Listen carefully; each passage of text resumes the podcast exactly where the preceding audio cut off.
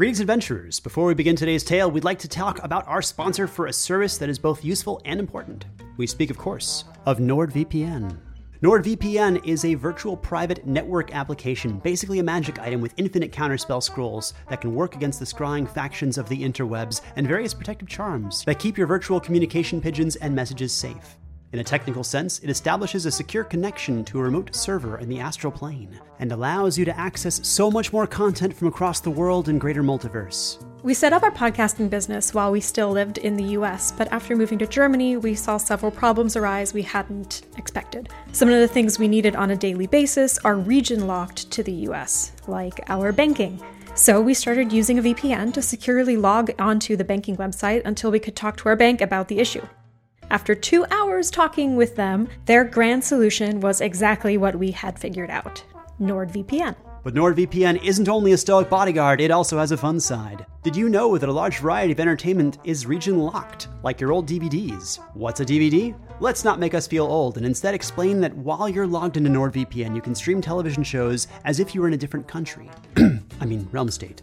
So you might have access to an entirely new lineup of great entertainment from services you're already paying for and subscribed to. NordVPN even unlocked a menagerie of new German horror content we'd never even heard of and are delighted to be enjoying every week. To get the best discount for your NordVPN plan, go to nordvpn.com slash darkdice. Our link also gives listeners four extra months on a two-year plan. There's no risk with Nord's 30-day money-back guarantee, so if you've been thinking about using a VPN or are looking for a newer and safer way to utilize the content you're already paying for, or really paranoid that silent one is secretly reading your emails, give NordVPN a try. Calling all lovers of mystery and fans of a good story. If you haven't already heard me talk about June's Journey, you're in for a treat. It's time to don your detective hat in this free hidden object mobile game that delves into the captivating journey of June Parker, a self proclaimed detective on a quest to unravel the mystery surrounding her sister's untimely death. In June's Journey, you get to play as June, deciphering clues and unveiling secret plots within thousands of beautifully illustrated scenes. And did I mention it's set in the glitzy 1920s? New chapters are added weekly, so you will never run out of new thrills to uncover, and you can also personalize and decorate your very own Orchid Island where the story takes place. How sharp are your detective skills? Find out when you download June's Journey on your Android or iOS device, or play online via Facebook Games. Your detective journey awaits.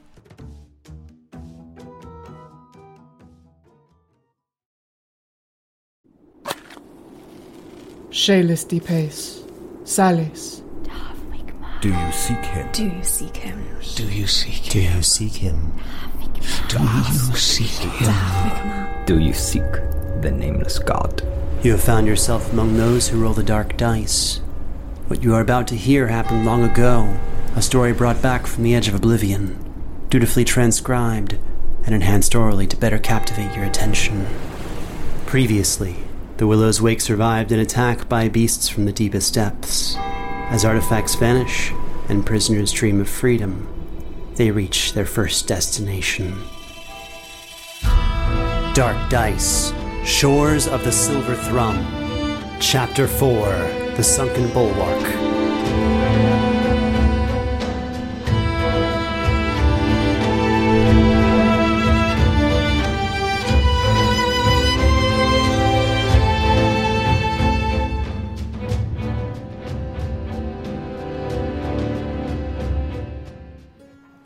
As Agé Ogun, the shaman of the Sangoma, ascended through the mess of the Willow's Wake, he was relieved to see no one around, and took a short time to scribble a note on a piece of bark paper he had brought with him. It was just then that his target, Konvo, emerged from the galley, two buckets of offal in each hand. He nodded hello. Ah, please, let me help you. And Agé's going to take that opportunity to move forward and take what was it? The um, was it, was it buckets? Yeah, he takes the buckets of guts, and in that moment he slips a note into Konvo's pocket. Konvo didn't protest and let Agé help because, frankly, it smelled awful and he just wanted it off the ship as soon as possible. Oh, thanks. They proceeded up the stairs, pouring the innards overboard. Then each took their leave to carry on in their respective days. While the days are going by, every time I see Agé, I make extended eye contact with him and think really hard. Your suspicions are right, act on them. Your suspicions are right, act on them. He's probably all freaked out because I'm just staring at him.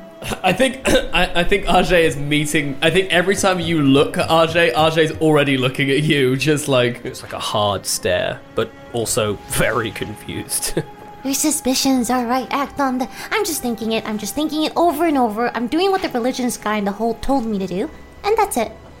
On the early morning of the fifth day, on the deck, under the heavy clouds of a cold winter day, Konvo thought to steal some time to ease his worries. So much had happened on this voyage already, and he wanted answers, or at least some assurances, before they reached their first destination. Um, so basically, after the funeral, uh, especially after the death of a crewmate, I think it's kind of important to highlight some of the things that have been happening before we get into a new environment. So I approach the second mate, who sends me to the captain the next shift to have a serious talk. Hey, so just everybody knows, I've been seeing this one individual trying to sneak in on a regular into the cargo area. And we're trying to hold the owlbear and the prisoner, so I wanted to bring to everybody's attention. Also, just so you know, I wasn't aware that when you said we had a prisoner, that you actually meant a person. I thought you were being funny about the owlbear. So is there anything I need to know about him? Ah, well, he's a criminal, and he's done some fairly terrible things in the North Realm. He fled to the Bright Vale, was picked up by bounty hunters, and now he's on his way to what will likely be an execution. There is to be a trial, but I believe it's just a formality. Be wary of him.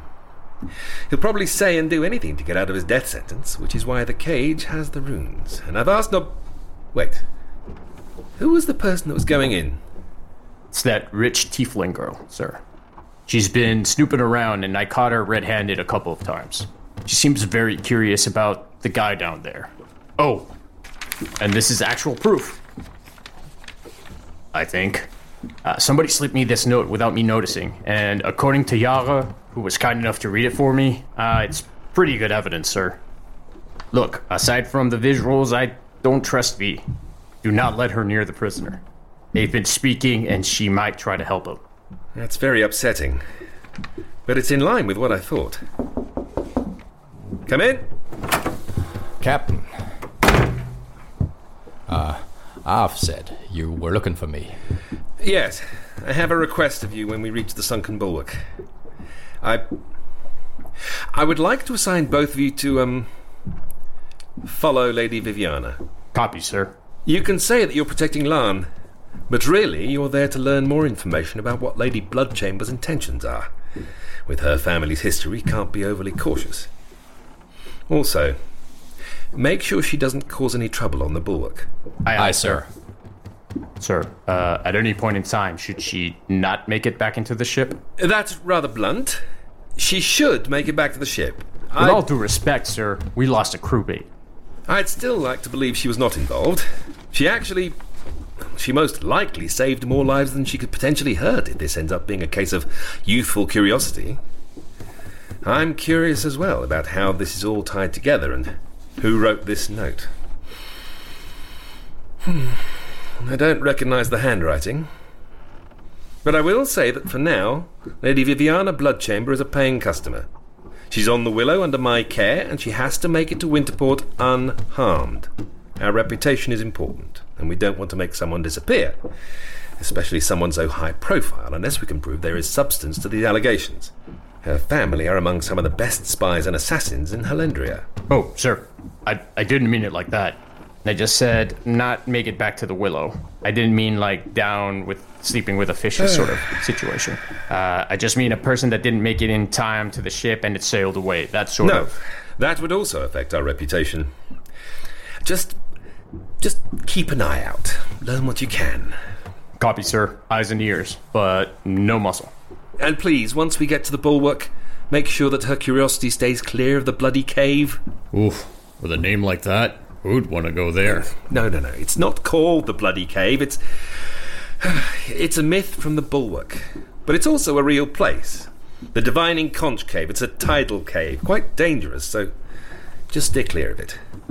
That goes for both of you, and double for Miss Bloodchamber.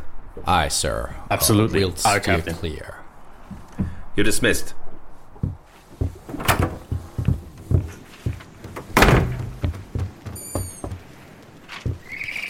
That a girl.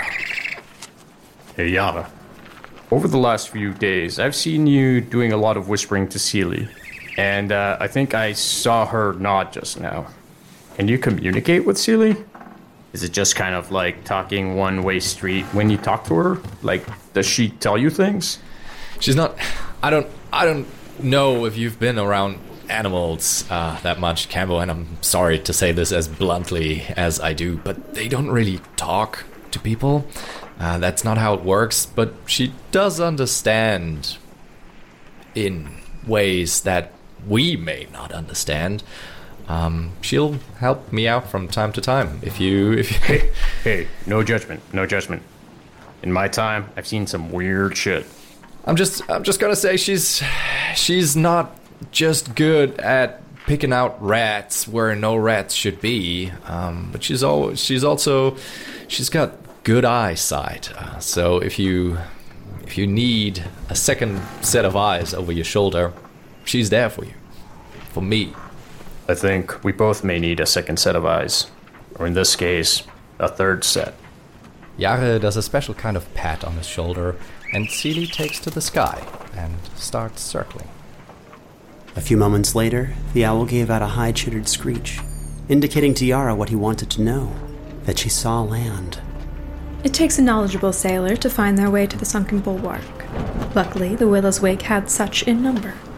The ancient vessel flew across chopping waves, bearing towards a sheer rising cliff face of ink black rock. Those stone shards, a great reaching hand, thrusted above the waves in a final grasp for life. Closer and closer now, the Willow's Wake didn't slow, and its steady, sturdy navigator stayed the course. Surely, if the rocks were approaching too quickly, if there was danger fast at hand, the galleon would slow, turn, or drop anchor. Closer still, the black cliffs wrapped around the ship as the Willow sailed into an enclosed bay. Open the hatch! Wood and rope were already in motion. The hatch opened, metal crashing to the deck. Inside, a small space was already created, and deckhands leapt down. From above the topsails and mast peaks, through a layer of fog, lowered a heavy net suspended by thick jute rope. Its origins somewhere far, far above in the rocky cliffs remained shrouded. It descended into the cargo hold, and after loud clattering and quick work, the rope ascended yet again. Atop the netting, small hand around thick rope, Av rose out from the cargo hold, standing atop the net filled with barrels, crates, and more. Before the net had risen too far, she jumped to the deck, and the rope continued its ascent, vanishing up into the fog above. What's all that about? Offerings to the sunken priests and the faithful who live in service on the bulwark. Still more to go, though. Long moments passed in the dark bay, the roar of the sea much lessened by the enclosure of tall, unyielding cliffs. A whistle, and all could then see the rope descend yet again moments later, ready for another haul. Let's get it off my willow! Captain Victor Gelmain of the Willow's Wake stood next to Lan, Vind, and Vivianna. All watched in anticipation as, from below, a loud screech and roar rose from the Willow's belly. The rope whipped, then pulled taut. As it rose, the disconnected net was resting atop the cage, the hook locked to the cage's top. Within, the owl bear hollered and growled as it looked up to see rocks, the sea, and a dark sky. It briefly locked eyes with Vind, snarling, before it rose through the fog and out of sight, its howls soon vanishing with it. Up above the line of the masts, a flickering light came into view, clearing the willow to dock. Navigator Looper and the ship's sea sorcerer passed the ship on slowly, all but one sail now furled for a smooth approach. Over the following twenty minutes in eerie silence, the willow left the small inlet and moved on toward parts of the fog shrouded island. Eventually, for those with keen night eyes, a worn wooden dock faded into view. They had arrived at the sunken bulwark. On first impression, it seemed like a dead place. No plants, no small fish feeding in the dock waters, no noisy dock hands working or laughing. Nothing, except for the other wooden hulls, quiet as husks, docked nearby, and even they barely appeared through the fog. As the crew threw ropes and secured the willow to the dock, Captain Gelmain broke the silence.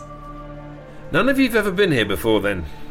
Well, welcome to the Sunken Bulwark. The Sunken Faithful are the only ones living on these barren rocks, which is why seafarers like us drop off offerings. Well, not drop off, really, since they lift them into the sky. Captain Gelmain pointed towards a section of dark rocks among the rolling clouds of fog. Now, when we disembark, there's only one path, one way to go. It will take you north and loop back south in a switchback up the cliffs, leading to one of only two places on the islands Sorrow's Edge. On the other side of Sorrow's Edge, a bit further up, the path leads to the Sunken Temple. Sorrow's Edge is the public house if you need a meal, drink, or just want to sleep on solid ground for the night. And the um, Sunken Temple is where the ritual will be taking place today or tomorrow. I'm pretty sure it's today. Now, I expect all crew to be there at the temple for the ritual, the observance of last light. And if you're planning to attend, don't be late. When the faithful, the people wearing blue robes, start walking, just follow their lead, and we'll have we'll have the observance of last night to see through together. well, I have preparations to make. Jare and Konvo here will take good care of you. Lán, wait. So what's a sunken faithful? So, the Sunken Faithful are priests and priestesses who worship all Naldich, the Sunken One. Oh, so it's like a cult. N- no, it's not a cult. It's an official religion for people who dedicate their lives to the service of the Sunken One, a goddess who is also worshipped by mostly all religions, and especially sailors. She's the god of the sea, the ocean, the flow of the tides, and rumbling earthquakes deep beneath the ground. She's also the goddess of fortune for both wealth and travel and forbidden love. That's cool, I guess. Yes, very cool indeed. The sunken bulwark, and along with the sunken temple, have been here for at least a thousand years, and like the captain said, the island is inhabited entirely by the faithful. Totally a cult. Just everything you're saying. Very cult. Totally, Totally not. not. Thank you. And the people here cannot farm anything. They only collect food that the ocean provides and use offerings given to them as alms, like those taken from our boat, the barrels of oil, boxes of dried fish or dried pork, all very common offerings they could receive. Spices and everything else, those are common as well, because otherwise there will never be sustainable life on the sunken bulwark. I didn't know you were so knowledgeable about this place. It's my family's job to know these sorts of things. Historically, people come here as part of a larger pilgrimage dedicated to multiple gods. They'll stop here at the sunken bulwark to give a personal offering to Neldich, then travel further north through Winterport, like us, to see the seat of the storm god, the sunken one's divine brother, Eldich, and give an offering there too. They might also come or go from somewhere else as part of a bigger pilgrimage. Exactly right, Lán. That's our plan. We're hoping to receive better weather and bountiful harvest this year by undertaking a journey almost identical to the one you just described. And as Gelmain and some of the other crew members explained, every 10 years, ships will often come here to either receive their first blessing or renew their blessing. And we're in luck. Really quite lucky because we're here for the observance of last light. Everyone keeps saying that like I know what it means. Do you remember how I mentioned that my homeland is covered in endless darkness and never sees the sun? Um, no. Did you say that? Well, every year, lands this far north have several months where there's no light during the winter, no sunrise, no sunset. The observance of last light is the ritual held on the last day before that happens. It's a celebration of sorts for the morning lord Celagon. And most people who live this far north say goodbye to him with the hopes of not seeing him for a few months. Why would they not want to see the sun? Because if they do see him, it means they've died and seeing the sun on the other side. Ah, that makes sense. And you worship what C- Silicon, right? Correct. So this day holds a special and personal significance to my family, and by extension, me. We should avoid getting into trouble or doing anything that would risk us missing the observance ritual. I actually want to make an offering too, just like the captain, because I am not like superstitious, but I am a little stitious. Just saying. So, uh, really quick Vivianna, Lán, You're both dressed kind of formal right now, like a noble and a bodyguard, and I'm worried that we might draw some attention here. Given the kind of creepy reputation of this establishment, might I recommend that you ladies maybe dress down to draw less attention? This is an island of priests who literally live in caves. Nobles come here all the time to bless their ships. There's nothing to worry about. Unless you're worried about maybe being converted. Convol thinks priests are thieves. Uh, I'm not afraid of the thieves, those that pretend to be. You know, I agree with you, buddy. I think, uh, yeah, religious. We'll never really got into religion. Um, awesome. Okay, uh, Vivianna's gonna like kind of like skulk near at the back of the line, you know, wherever that is. Just you know, slowly trailing behind. So as Vivianna actually starts kind of skulking and getting into the line, Konvo actually gets right behind her and kind of taps her on the shoulder really quick. Hmm. Vivianna, sorry to bother you. Can can I talk to you for a moment? Oh yeah, sure. What's up, my man? I mean, orc. Sorry. Is that offensive? I couldn't care less. Uh, to be honest, uh, I've been a bit of a pain in your ass, and you've been a little pain in my ass. I kind of want to set the record straight. I'm concerned about your behavior on the Willow. We are a small crew, and the orders and rules we have exist to ensure everyone's survival. As you saw, we already lost someone. what I'm trying to say here is I've been hard on you. It's not because I think you're a pain in the ass. It's more so that I kind of think that we need to be respectful of the order of the ship so that everybody can get home in one piece. So yeah, I just want to apologize on my behalf about about my behavior. I know I've been a little bit rude and I know you've been very curious. So I'll tell you what. If you're curious about something and want to know about what's going on behind closed doors, things like that, just let me know and we'll figure it out together. But you know, for your safety and for everybody's safety, it's better that we stick together and work together. Wouldn't you agree? Oh, Konvo, I I forgive you for being rude. Um, yes, that is. I'm I'm so glad you finally like see, and I feel so much more understood. I will definitely hit you up if I'm curious about something. You know, we we did get off to the wrong start, didn't we, buddy? Konvo extended his arm, hoping to shake Vivianna's hand. Truce? I give him a friendly fist bump in lieu of a handshake. yeah, we are to- we're friends now. As the handshake fumbled into a fist bump, Konvo honestly believed he and Vivianna could be friends, though he was not really sure what her definition of a friend was. Vivianna, in kind, was satisfied knowing that Konvo had apologized for his rudeness.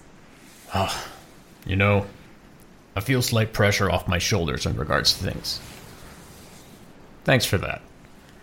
I need to go get something real quick from below deck. Hold on a sec. And Konvo runs to the mess to grab something. And Vivianna's gonna take this opportunity to just go somewhere else, and yeah, she thinks the conversation with Konvo went well enough. Jare spots Konvo going down to the ship and follows him. He catches up to him right as they reach the boxes that hold their personal belongings, and he tries to quietly pull him aside. Uh, Konvo, can I. can I speak to you for a moment? Yeah, what's up, buddy? Um, there's something, and, uh, and this is not easy to say for me because I. I don't easily trust people. Um, there's something I need to uh, come clean about. What happened, man? It is no mere coincidence that I'm on this ship, actually. Um, because where we're going, or where we are about to go. Uh huh. So, on this island, there are some people that the captain just told us about the the sunken faithful. Yeah. They may very well have a piece of information that is very, very important to me. Okay. And I don't know if they, well, if they can actually tell me what I need to know, and I don't really know if these priests will part with the information willingly or where to find it. So if you if you could trust me on this, and I know this is hard after me just telling you, but I'm I'm not really asking for backup here, but in case I need to disappear for a quick moment, and Captain has just told us that we should be taking care of our guests here, and as you are very by the book, and I respect this, perhaps you could just cover for me if I needed to make a quick exit. All right. Tell you what, Jare. We've been in here kind of learning the ropes together on the Willow. I already gave you a good amount of respect based on the shit we've been through. Let's just come up with a code like, uh, you tell me, hey, I really need to, uh, use the bathroom. Yeah, yeah. Nah, that'll be your code. I need to go somewhere. How does that sound? And Jare, without trying to laugh, saying, "Yeah, sure, the the bathroom. Are you are you really Con- sure?" Konvo is not a bright man. I'm just saying, Konvo is not a bright man. Don't think for like great level strategery here. let's let's make that the outhouse. outhouse. Got it. I gotta use the outhouse. Then he gives you a thumbs up and a wink. sure, thank you. By this time, the two men had returned to the deck and stood near Lan and Vivianna. Konvo, who had almost exclusively not been seen wearing a shirt even during the winter nights, was now wearing chainmail with a broadsword affixed to his hip and a shield of salvaged wood slung across his back. Vivianna spied carved and painted lettering on the shield, connecting the words Crimson Hollow, which looked aged, bleached, and water beaten. The willow rocked once more, and a call from a deckhand indicated that the galleon was firmly affixed to its slip. In a moment, the gangplank had been set up, though some deckhands had already jumped to the dock, a well practiced feat. The rickety docks, constructed from salvaged shipwrecks, spanned far enough to accommodate up to six galleons, or an array of smaller ships. Currently, only a few vessels were lashed the Round Nag, a warship flying the sea and storms of Vinalhaven, Gentile Winds, a medium sized schooner dotted with blue robed pilgrims, Blackburn, an elven merchant galleon, Unsalted Grounds, a small Vernaskin merchant schooner, and the Willow's Wake, the galleon that Vivianna, Lán, Konvo, and Jare had disembarked. Agé, Vind, and Nimble, slightly distracted, fell behind. All right, I'm ready to go. The boss told us to be kind of guides, uh, sort of, you know, watch and be careful with you and Lán as we go out there. I know it's new place for everybody, so we're just here to support in case you guys need us for anything. So with that, he kind of claps his hands. He goes, "All right, ladies, lead the way. Where are we going?" I think we should check out Sorrow's Edge first. It should be down the path. Vivianna goes and looks at the island. Oh my god, this looks like such a miserable, depressing, gloomy place. I love it. It truly did appear as a most miserable, depressing, and gloomy place. Murmurs from the Willow's crew betrayed their anxiety. Such thick fog was a foul omen. First Mate Lurs had already left the ship. Standing on the creaking boards, he discussed something with a dour faced aquatic elf who wore long, thick blue robes and a simple hempen rope belt. The first mate quickly waved a hand to Konvo and the others to indicate that they had been cleared to disembark and continue on ahead. As we're leaving, I look over at Mason, the first mate, and I see that he's elbow deep in a conversation with the dockmaster I want nothing to do with. I run out of the ship and I take a nice long stretching pause and look back at everyone and go, Someone definitely died in this island, by the way. It's it's awesome. Smell that air. What a fucking shithole. And he kind of taps Lán on the uh, shoulder and just walks away. Mind your language, please. Hey, I'm a sailor. It's in the job description. Fine, whatever. And despite what this place looks like, um, you can see Jare as he's stepping off the ship. He has a he has a new sprite to his step. He looks a lot happier, and um, it might to to most people it will just look as though yeah this is him being on holiday because he doesn't have to fix anything at the moment. But also as he steps off the ship, and some of us might already know this, the owl has disappeared from his shoulder taken to the foggy skies to do her thing. Oh, and just for clarity, Iago also took his backpack along for the ride. The rough docks sided up to jagged and slick rocks. There was no beach here, nor much space to roam. Yet with Vivianna's passive perception, she spotted what looked like the only opening through the rocks ahead. Against the eastern side of the docks, a path through the dark, rough stone appeared to have been chiseled by hand, and not in the way Lady Vivianna or Lan had seen in extravagant noble homes, or even in the great halls of dwarves. No, this looked crude, utilitarian, and the only way to safely navigate to whatever laid in wait on the other end. This place looks terrible. Let's go see more. Vivianna began walking before the others could even react, and so they simply followed her to avoid being left behind.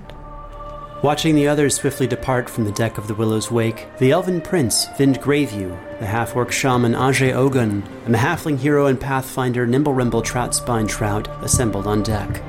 Each had just reassessed what gear they would bring ashore on their small adventure, and Mr. Troutspine Trout eagerly awaited their expedition. Oh, no, no, no, no, don't get me wrong. I believe we all have. Uh, how can I put this? It's just that from where I come from, we don't like do this God thing, you know?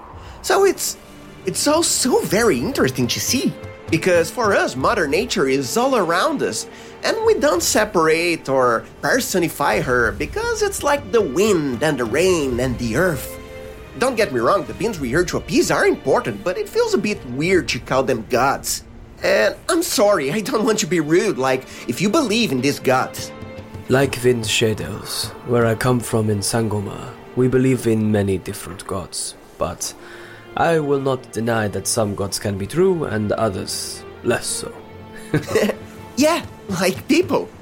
Vind Greyview fidgeted with a small charm in his wrist. He wordlessly whispered, hoping that whatever was listening took pity on him and saw fit to grant him a small boon. Perhaps among these waters and stone, it was only Neldeach who could hear him. But could she hear his prayer to be a better leader, to be supplied with the strength and bravery needed to lead his people? Here, among the crashing waves and salty air, his giving god was nowhere to be seen. So, I think we have an opportunity here. Perhaps before the observance of Last Light ritual, we should explore the sunken bulwark. Even barren rocks may hold a treasure or two. Let's see what there is to find. Or perhaps we could speak with some priests. Someone may have knowledge useful for our communities. This is a well known pilgrimage site, after all. You think one of you might like to join me for a bit of adventure? I would rather not go alone. Well, don't you worry, Vince. Here for that. I slightly tap him in his whatever my 3.2 foot high reaches. I felt that on the on the back of my kneecap. I appreciate that, Nimble. I would be glad to accompany you, Vind. You have already shown yourself to be a better hunter than your brother. May his spirit guide us. May his spirit guide us. And after a moment of silence, Vind scratches his head and quickly changes the subject, visibly still quite sad when Alipser's brought up. So, I, I, don't think this is something we've talked about at length, but I, I wanted to ask. I've never really traveled much beyond the greater Blackstone Forest except for this trip. All this stuff with sea travel, boats, deep beasts, foggy islands, it's just, it's very strange to me, unpredictable. Like, like I have no idea what to expect next. Have either of you done much traveling? Beyond the woods where I was born and the Mithria beneath, no. But this place is quite interesting. Very new for me too. And wet. well, so that's make three of us. Good. Water at home is pretty much more calm than this. Pointers, waves crushing on rocks and stuff. I will be honest, I am still trying to understand what it is when this is, this water is never ending. It is quite a lot to take in. I agree. I agree. And we do have a lot in common, more than just our forest home. Yes. Hearing these friendly words, Agé swiftly broke eye contact and shifted his weight to crack his stiff neck. Sore from always ducking beneath the willow's low rafters, he surveyed the docks and land ahead, unaware as Vind noticed his shift in behavior. This deflection, intentional or otherwise, made him uncomfortable. What did the shaman know that he wasn't sharing? Agé's expression told Vind all he felt he needed to know. When the time was right, Vind decided, the two of them would speak privately. So, where do we go first? The captain mentioned the temple. Do you remember the direction? Well, if we are trying to find the temple, perhaps we should follow the people in the ceremonial looking robes, no? Ah, makes sense. Vind realized he was still frowning and forced himself to smile. Agé, it might be wise if you led our group, seeing as you're quite a bit taller than the rest of us. And you can see over the shrubs and trees. Uh, rocks. There is a single path, so I think it is going to be relatively easy for us to find our way. Why don't you lead, huh? You seem to be fitting of the role. Well, I am quite used to being in the leadership role. Uh, however, uh, amongst my people, I'm I'm quite large and the strongest and, and, biggest of my group. And here, I'd like to think that um, perhaps now you are. Yes. well, you know, looking at you and your size, I I know there's very few um, very few people and things that may. Uh, want to approach us. Okay, I got it, I got it. Nimble. And then I start walking.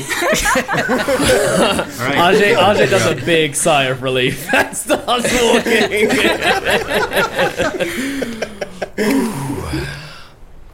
Vind lingered a moment longer, sliding his bracelet up and down his wrist, then under his sleeve. He had instinctively said, See over the shrubs and trees, as he was accustomed to being surrounded by greenery.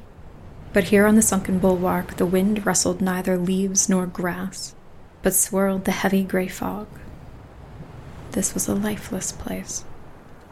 They continued, Nimble carefully inspecting interesting stones as they came into view. He led the trio without much fanfare, content to forge a path through the gray with a feeling of adventure. In the back, Agé leaned to and fro, skirting his antlers on overhanging rocks and outcroppings that neither Nimble nor Vind need notice. The path wound left and right, up small inclines and down short scrambles. A path carved not for ease of use, but ease of creation. Well, not the most inviting name, but it's the only way, right? I guess so. But it is nice to be away from the noise of the willow, though, is it not? What? exactly. I felt as though I might be going partly deaf. But in seeing these rocks, seeing this sunken bulwark in person, I feel though we may need to stay vigilant for dangers. Well, I believe if we stay out of the water, we'll be safe. Yes. Let us not try to fall in, huh? That feels like it would be not so fortunate for us. Very, very wise of you to point that out. I think that is um, pretty obvious. Um, we want to avoid the edges of this cliff and um, stay as inland as possible. Uh, Vind then takes a moment to bend down to the ground, places his ear against the ground, and takes a listen. Watch out for all that shrubbery wind, just in case. You don't want to get lost down there. Hmm? Just thank you. I, I figured I'd listen, see if I can hear anything different in the. I think Agé feeling a little petty and upset right now, just like takes his staff and just like as he's pressed his ear, as soon as he closes his eye, just starts like scraping the staff just really like subtly against the floor next to his head, just to put him off. oh, you uh, you scared me there, Agé. Wow. Ooh. But, but are you not concerned about what we could run into up ahead? Ooh. Our path in life will always hold trials. The best we can do is try to be welcoming of such challenges and focus on the one directly in front of us. I believe the angry halfling woman on the willow said, Figure it out as we go along. Trying to predict a place or a future is a fool's errand. A hunter must be prepared for anything. Ready for anything, huh? Seems this rock is not as dead as we thought. It's safe! Come on, guys!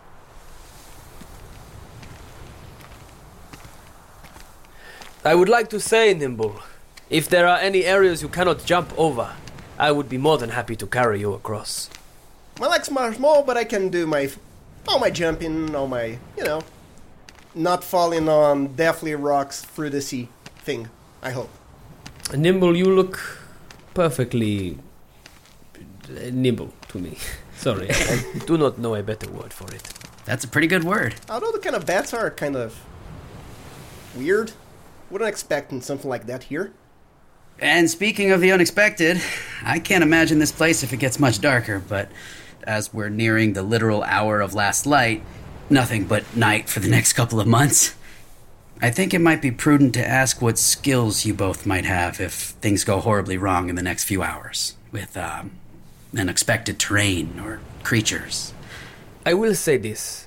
If we should find ourselves in trouble, please do not be alarmed if I change a little.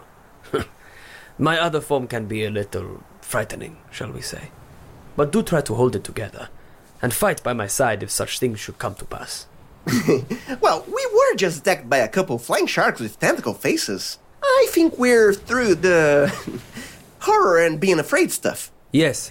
Absolutely. I think what the flying sharks and bats have shown us is that there will be surprises in store for us. And I think that we need to be prepared to tackle them together. Nimble, you're amazing with that slingshot, and Agé, you are a great hunter and a bridge to your people's ancestors. We were caught by surprise earlier individually while we were separated, and I think that when it really comes down to it, we should really focus on having each other's backs. Our communities, our families are relying on us. Well said. I can say with some confidence that I will do what I can to avoid surprises in the night. And I will make direct eye contact with Vind and continue to walk onward in silence. Further up the path, Lán, Konvo, Jare, and Vivianna had almost reached the dull wooden exterior of Sorrow's Edge, though they were engrossed in a conversation of their own. So, Lán, you mentioned doing an offering. Just what kind of offering are you thinking about? I want to offer something of my personal belongings that was given to me by my grandmother. Honestly, us Stellarians, we have our own very personal devout faith to Celagon, different even from others' cultures who worship him. However, it is also taught to us during our travelings that if we trespass on another deity's domain, it is very rude to not give them a gift, you know, to show that we respect our gracious host and mean no ill will, that kind of stuff. Since we are going to need all Neldeach's help to not be murdered or get lost as we venture through her waters, it's the right thing to do. At least for me. Yep, that makes sense. In case of emergency, never hurt anybody. Yeah, I mean, you guys are seafaring, um, um, whatever languages you guys spoke. Venal, I don't understand, but you guys are seafaring folks, so surely you must believe in those traditions that will ensure safe passage on the waters. Uh, well, well, some of us are a little bit more sus- superstitious than others. I know the captain's very much into his offerings to Neldeach, and he is a devout guy. I myself am uh, not too concerned with Neldeach per se. I'm not into gods all that much, to be honest, and if there's one god I'd say I'd follow, it's definitely not that one. What god do you follow, pray tell? Because I've noticed from your tattoos that you've definitely been to a lot of places. Your skin is like a book or a map. Yeah, I've been to a lot of places, but the tattoos don't necessarily come from those places. There's a if you had to call me a follower of a god, I would say Tulaiga, the Stone Lady. But she's more of a, a muse, if you will. Oh, I see. To what does she bless or inspire in you? Hmm. Uh, art, beauty. She's the god of inspiration. Interesting. Um, ev- everything that I wish I had in life has been taken from me. That is a story I like to hear over marshmallows and campfire. It's not a story I'm ready to tell, but thank you. It's it's good to know that uh, uh, you are willing and uh, wanting to, to share. Uh, yeah, definitely. Uh, I'll, I'll give it some thought. How's that? I would like that Konvo. As Jare hears Konvo's hesitance to tell that story, Jare's getting a little more anxious about his surroundings. Um, Lady Lady Vivianna, um, with this observance of last light happening, um, I think we should pick up the pace a little if maybe you want a chance at grabbing some food that and he's he's looking around him so that Uda is not in earshot. Um, that Uda hasn't cooked. I, I hear they have a nice uh, spit roast uh, down there. Some of the crew were talking about it. Um, you might be able to grab something more substantial at Sorrow's Edge, however. Jare! You know, the best food that I can eat right now is is a sense of adventure, you know, man? Well, that foggy path looks very promising for such fare. It does, doesn't it? That's what I was thinking. It might even offer some dessert, from what I can tell. Oh, I hope they have ice cream. I love ice cream. Jare, four copper, and I won't tell Udo what you said about her cooking. Ha, that's not nice, bro. That's not nice. Let's just get stitches. Again, I maybe I should have rolled a deception check because Jare thinks the world of Yuda's cooking. Uh, I honestly wish I'd asked her for a small portion to take with us. I just know Lady Vivianna is not too fond of her cooking. Through heavy fog, a flickering oil light shone through the dense haze, and the dark shape of a building slowly took form. As they stepped closer, the meager, flaking sign above the door came into view, which read Sorrow's Edge. Built into a narrow shelf along a rocky cliff, Sorrow's Edge was a peculiar kind of creature, naturally curving to fit the cliff face, which was only about 15 feet across at its widest point. The southern facing edge stuck out over the cliff, clawing for extra space that didn't exist. The wood of the rickety building, which seemed to creak and groan in response to the roar of the waters below, had clearly been salvaged from shipwrecks and driftwood. The whole of the inn hugged the black stone as if fleetingly grasping for life. Shall we go inside, guys? Ladies first. Thank. Uh, you know what? Hold up, guys. The door might be trapped. Give me a second. And Lán delicately searches the door's frame and handle, taking great care to make sure that we don't trigger any. Onwards! And Vivianna opens the door. To the surprise of the party, Vivianna Bloodchamber opened the door to Sorrow's Edge, indifferent to the dangers beyond. Dark Dice, Shores of the Silver Thrum, Chapter 4 The Sunken Bulwark, created by Travis Vengroff and K.A. Statz, featuring LilyPichu as Vivianna Bloodchamber, Eric Nelsen as Vind Greyview, Jasper William Cartwright as Agé Ogun, Danilo Battistini as Nimbleremble Troutspinetrout, Florian Seidler as Jare, Enrique Perez as Konvo, Sophie Yang as Lán, K.A. Statz and Travis Vengroff as co-dungeon masters, and featuring Karim Kronfli as Captain Gelmain. This episode was produced and edited with sound design by Travis Vengroff, with dialogue editing assistance by Kaela Shoe, mixing and mastering by Dayn Leonardson, transcriptions by Shion Francois, and executive producers Dennis Greenhill, Carol Vengroff, AJ Punk'n, and Maico Villegas. This episode features music by David Wise, Atoshi Sakamoto, Steven Melin, Brandon Boone, and Travis Vengroff. To support this production and get ad-free access to bonus releases, music, world lore, art, and early access to future adventures and D&D materials, please join our Patreon at patreon.com slash Fool and Scholar. This is a Fool and Scholar production. Thank you for listening. A story of monsters, mystery, and myth, and the four adventurers who have banded together as heroes and as friends. And then he hears Val's voice from above, and then he basically feels better. Yeah. who come together to make the world a little safer for their fellow mortals. Large creatures. I brought Hody! Yeah. yeah. We can't put Hody in danger. Well, I guess it's hero time. Reckless Attack is a weekly, collaboratively built and character-driven D&D 5th edition actual play podcast. Join us at our table as we explore a homebrew fantasy world whose future is built on the mistakes of the past. A story of ultra giants and saints, legends and rediscovery, and stacks of frogs. Checkers is building his own Ewok village.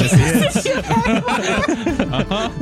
Check us out at recklessattack.com or wherever you listen to podcasts.